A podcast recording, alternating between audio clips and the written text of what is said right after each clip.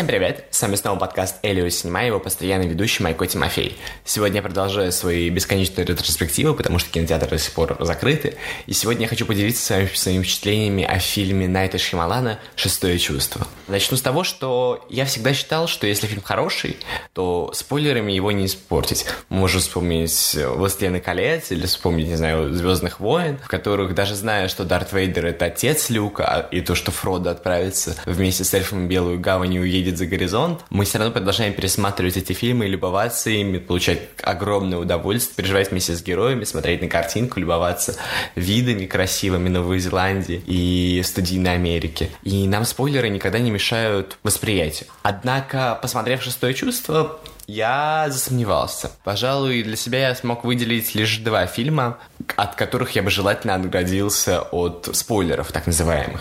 Это вот как раз «Шестое чувство» Найта Шамалана и «Бойцовский клуб», потому что оба эти фильма, во-первых, вышли в 1999 году, об этом чуть позже, а во-вторых, оба этих фильма позволяют нам после того, как мы узнали финал, заново взглянуть на всю историю. То есть очень важно посмотреть начале эту историю, не зная конца, тогда у нас будет одно восприятие, а потом пересмотреть ее заново, тогда у нас возникнет другое восприятие. Это опять же, такой достаточно продюсерский студийный аттракцион, который голливудские боссы разработали, чтобы повысить свои прибыли. Да, да, да, именно так работает киновселенная Марвел и все остальное. Я в это не верил, но вот «Шестое чувство» и «Бойцовский клуб» доказывают обратное, хоть на таких редких и отдельных примерах, как творчество Дэвида Финчера и Найта Шималана.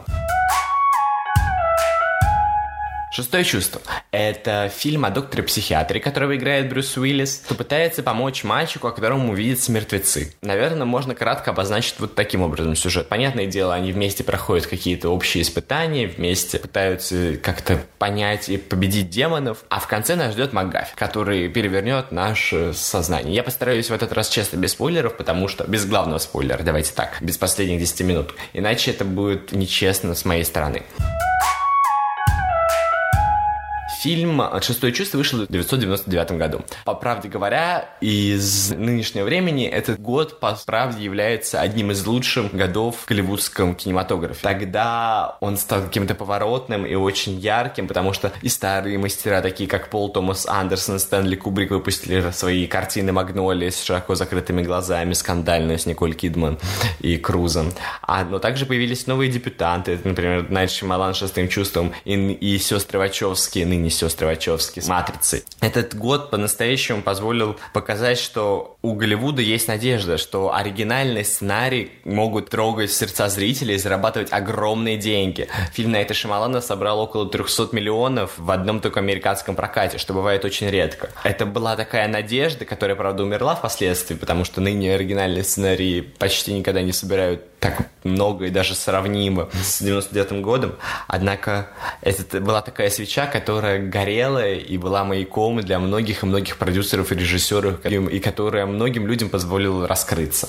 «Шестое чувство» — это дебют на это Шамалана. Его первый полнометражный фильм, перед этим он снимал только короткометражки, и он стал поистине успешным. Мало у кого так получалось зажечь Олимп славы своей, если можно использовать такую метафору, и загореться, пылать и радовать окружающих зрителей. У фильма 99 -го года есть достаточно такая яркая особенность. Они сочетают в себе все время много жанров. В это время почему-то, не почему-то, вполне очевидно почему, потому что это год поворот по многим причинам. Жанровая структура была нарушена, и все начали смешивать, компилировать какие-то элементы старых канонов, чтобы создать что-то новое. Также и шестым чувством, потому что, с одной стороны, это, конечно же, триллер.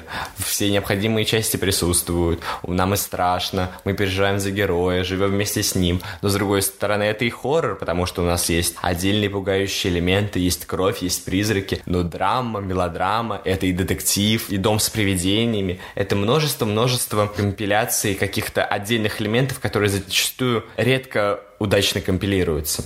А здесь это вышло очень хорошо. Конечно же, «Шестое чувство» вдохновлено фильмом «Изгоняющий дьявола». Там поднимаются примерно те же вопросы лечащего врача и феномена необъяснимого. И по структуре они более-менее сходны. Можно вспомнить, что как раз «Изгоняющий дьявола» вышел в 72 году, и он повествует о экзорцисте, который изгоняет из девочки дьявола. По сути, у нас в «Шестом чувстве» история, но чуть-чуть перевернутая наоборот. Они вообще очень структурно похожи. У нас есть одинокий ребенок, в одном случае девочка, в другом случае мальчик, одинокая мать в обоих фильмах, некий помощник со стороны, который по итогу жертвует собой, если мы вспомним «Гоняющего дьявола», в шестом чувстве чуть сложнее. Так что структурно можно видеть большое сходство между этими фильмами. Хотя, конечно, то есть это история об успешном мужчине, которого любят женщины. Мы можем вспомнить, что у него есть очень красивая жена, которая его очень любит, Брюса Уиллиса, потому что он успешный психоаналитик, и ему говорят, что он сын Сан-Франциско Сан или Филадельфии, не помню. Но все идет не так. Это позволяет нам увидеть отражение слишком непостоянного окружения человека конца 20 века, когда столько всего происходило. Мы вспоминаем, у нас же как раз 99 год тем прекрасен, что шестое чувство, бойцовский клуб, тоже Дэвид Финчер в том году снял, «Матрица», они все о том, что что-то в нашем мире не так, что какие-то границы нарушены, что мы не можем сами себя хранить, что происходит, черт подери, что, что настолько сильно технологический прогресс изменил нашу цивилизацию, человек потерял сам себя. Он уже не отличает реальность от реальности, он уже не понимает, что настоящее, а что прошлое, он уже не знает, что такое хорошо, что такое плохо, и он вообще не понимает, устраивать ему революцию, идти по пути эволюции, реформы, он не понимает, где он. Полная дезориентация, которая в 21 веке лишь усугубилась. Все бросаются либо в крайность, либо в радикализм, как, в общем, показано в фильме Дэвида Финчера «Бойцовский клуб». Лучше быть радикалом и тогда выжить, чем быть никем и остаться офисным планктоном навсегда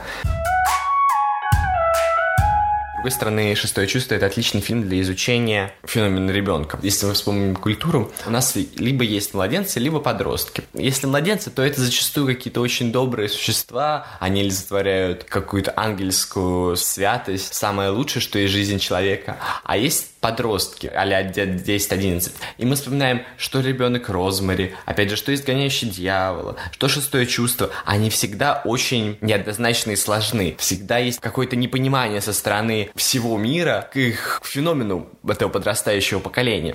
Это сочетает с собой и боязнь из-за разрыва поколенческого, то есть конфликт отцов и детей. Это и боязнь того, что дети-то намного лучше понимают, что происходит. Это мы живем в дезориентации и не успеваем успеваем понимать современные технологии, а дети это же все знают. Это боязнь как раз и завистливая, и немножко злостная, потому что мы на детях э, срываем всю свою злость на то, что происходит вокруг, на все наши какие-то политические недотворенности или духовные, социальные. И дети от этого страдают и очень сильно меняются. Что девочка сильно поменялась из-за того, что мать ее перестала понимать в изгоняющем дьяволе, что здесь ребенок знает сильно больше, чем говорит. В этом его сила, но в этом и его ужас. Ужас того, что, обладая такой силой, он не знает, что с ней делать. Конечно же, разговаривать с мертвыми — это проклятие, но к тому же это и дар. И опять размышления о том, что такое проклятие, что такое дар, и как они сочетаются друг с другом. Очень интересно эта тема, и Понятное дело, что Найт Шималан не может дать о них однозначный понятный ответ. Ему приходится увиливать от этого, потому что ответ этот никто не знает, конечно же. Найт Шималан, на мой взгляд, в этом фильме склоняется к тому, что это все-таки проклятие, что это все-таки хоррор. То он не сможет стать Христом. Хоть и тема религии у нас постоянно поднимается. Да, да, да, да, если мы вспомним, у нас постоянно действие происходит то в церкви, то молитвы церковные, то Иисус Христос возникает. Однако церковь и религия религия не спасает мальчика. Мальчик все еще видит то, чего он не, не хочет видеть. Он все еще страдает, ему все еще больно, ему все еще страшно. А это такое разочарование вообще в религии, каких-то консервативных ценностях. Потому что изгоняющий дьявол, экзорцист, и экзорцист спасает девочку. Религия спасает девочку, Бог спасает девочку. А у Найта Шамалана спасение не приходит. На этой Шамалана религия была какой-то бутафорской вещью, и она осталась бутафорской вещью. Только наука и только психотерапия может спасти несчастного ребенка. Вообще вопрос психотерапии тоже очень важен, потому что сейчас будет короткий экскурс в историю. А всегда, конечно, были психически нездоровые люди. Ну, это глупо считать, что они появились лишь сейчас или лишь последние 10 лет. Всегда они были. Кто-то там, Нерон был чудесный персонаж, были еще бесконечные люди. А, но только в конце 19 века психически ненормальных стали признавать больными. И очень интересно наблюдать, как эволюционирует психотерапия. Если психотерапия в отношении взрослых еще более-менее как-то ужилась, они либо самостоятельно делают этот выбор, либо они оказываются вынужденными находиться в психиатрических лечебницах из-за диагноза невменяемость. А с детьми все сложнее. Дети и психиатрия. В какой момент мы имеем право считать, что если ребенок видит призраков или говорит, что видит призраков, то что он ненормальный? Я не знаю. И психиатрия не знает. Это очень опасный топкий вопрос. В том, как современная медицина может работать с детским сознанием, может работать с тем, что, возможно, в будущем спасет. Каждый ребенок — это отчасти надежда на какое-то светлое будущее, надежда на то, что он что-то исправит и что-то создаст. А психиатрия может это загубить. Психиатрия сделает его нормальным, сделает его как все. И он потеряет ту частичку того, волшебного, того магического, что принесет в будущем мир, покой во Вселенную, Потому что взрослые так решили. Потому что больше не будет фабрики Энди Уорхола, на которой скапливаются психически нормальные люди и творят. Потому что больше не будет шаражек, потому что все будут нормальными, все будут правильными. Тоталитарное такое сознание, тоталитарное воспитание. Конечно, вот эти сами психиатры в какой-то момент тоже попадут под наковальню, и их признают психически нормальным, когда все, все станут нормальными. Опасно, очень опасно. У нас весь фильм построен на работе, по сути, двух актеров. Двух актеров, и иногда возникает мать. Работают Брюс Уиллис и ребенок. И, по сути, на этом противопоставлении весь фильм и держится. Нам противопоставляют какое-то рациональное зерно, медицину современную, с а, каким-то хтоническим прошлым, хтоническим одержимостью того, что ты можешь видеть призраков, того, что ты можешь взаимодействовать с тем, что уже не существует. Вот эта вот работа с двух актеров, она создает очень яркое впечатление. Они не воюют воюют, они у нас пытаются сотрудничать. И это сотрудничество, конечно же, дает нам надежду на то, что все исправится, на то, что вот-вот и наступит хэппи-энд, и нам кажется, что он наступает. Помню, вспоминаем прекрасную сцену на мосту, она одна из самых сильных, не на мосту, на улице, когда как раз ребенок признается своей матери о том, что он видит призраков, и очень мило и очень приятно мать говорит, что ты нормальный. Потом ребенок сообщает ей разговор с ее мамой, и мама начинает плакать и понимает, что ее ребенок это сокровище. Пусть со своими недостатками, пусть со своими демонами, которых помогает победить Брюс Уиллис, но он ее сокровище, и он ее надежда и берег на всю оставшуюся жизнь. Это очень милая и добрая сцена. По сути, на этом бы и закончился обычный фильм. Но увы, или наоборот хорошо, Найт Шималан не поступает так же и позволяет нам полностью взглянуть на этот фильм по-другому. Не буду говорить как, извините, что я много раз в этот раз поговорю об этом. Так вот, противопоставление взрослого и маленького человека. А человека, который олицетворяет рациональность, человек, который олицетворяет какое-то прошлое, прошлое магическое и непонятное. Это противопоставление позволяет нам создавать еще, кроме того, ужас. Ужас через звук и через рыбий глаз. Только находясь вместе, Брюс Уиллис и маленький мальчик чувствуют себя комфортно.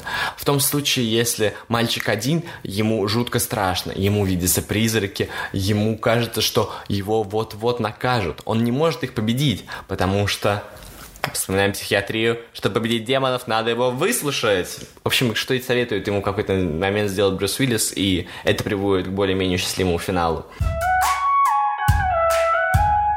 Конечно, когда ты смотришь первый раз фильм 99 -го года, он кажется чуть-чуть вялым. Правда. Я отчетливо помню, что когда смотрел его первый раз, он мне показался, ну, такой медленноватый, непонятный. Особенно, я думаю, где на серединке, что... А, где около финала, когда мальчик признавался матери, что он видит призраков, я думал, ну, неплохой фильм, но как-то что-то скучновато. Ну, правда, я думал, что 99-й год, Стэнли Кубрик, Магнолия, все остальное. Так было живенько. И Найт Шамалан снял такое вот, ну, чуть выше среднего, но ничего выдающего. Здесь никаких новых радикальных идей, никаких новых визуальных эффектов. Все вполне обыденно, кроме последних 10 минут. Но потом, когда ты понимаешь всю картину, ты понимаешь, что это было оправдано. Нам позволяют почувствовать как раз невесомость времени, этой медлительностью и вялость. Потому что с точки зрения сценария фильм на самом деле сделан потрясающе. Как можно было заставить зрителя искренне верить в происходящее и искренне доверять так, чтобы он почти не засомневался. Иногда, конечно, возникают вопросы, что Возможно, все просто не так. Возможно, что что-то я не понимаю, может быть, я тупой, особенно в «Изгоняющем дьяволе» еще такие мысли возникают. Но нет. Другой вопрос — это взаимодействие с прошлым. Призраки всегда олицетворяют какое-то прошлое, которое почему-то не ушло от нас. И это, конечно же, деколонизация. Ура! Обожаю это. Потому что деколониальная теория как раз работает с тем, что у нас есть прошлое, которое по-хорошему должно было от нас уйти, но, увы ах, этого не случилось. Поэтому можно считать, что Найт Шималан один из первых преподнес деколонизацию сознания на большие экраны и массовую культуру. Потому что, конечно же, работа с призраками это работа с деколонизацией. Мы избавляем себя от того прошлого, от своих каких-то потерь, травм, частично при помощи психотерапии. А если мы говорим о каких-то больших феноменах, то при помощи разрушения памятников. Ха-ха. «Шестое чувство» — это фильм, который вышел в 1999 году. Он был очень кассовым, собрал огромное количество денег, послужил отправной точкой для достаточно неоднозначной, но более-менее успешной карьеры Найта Шамалана как режиссера. Показал нам Брюса Уиллиса, ну, показал нам множество интересных возможностей. Показал, что спойлеры бывают страшными. Позволил студийным боссам показать, что вот, видите, Найт Шамалан снял «Шестое чувство», и там спойлеры страшны, теперь мы тоже будем это использовать. Это очень интересный фильм, очень захватывающий, почти американские горки, потому что мы прокатываемся по шкале эмоциональных впечатлений от самой низшей до наивысшей точки. Но сказать, что этот фильм идеальный, не знаю. Мне не хватает в нем какого-то многоплановости, более сложно устроенного характера, но его все равно можно глянуть. С вами был подкаст Эллиот Снимай, его постоянно ведущий Майко Тимофей. Сегодня я рассказал вам о фильме «Шестое чувство». Подписывайтесь на нас в соцсетях, слушайте, ставьте оценки, лайки, пишите комментарии, что нравится, что не нравится. Извините, что этот выпуск вышел немножко смятым, смутным, но знаете, что я вас очень люблю. Все, всем пока, счастливых снов, хорошей погоды и смотрите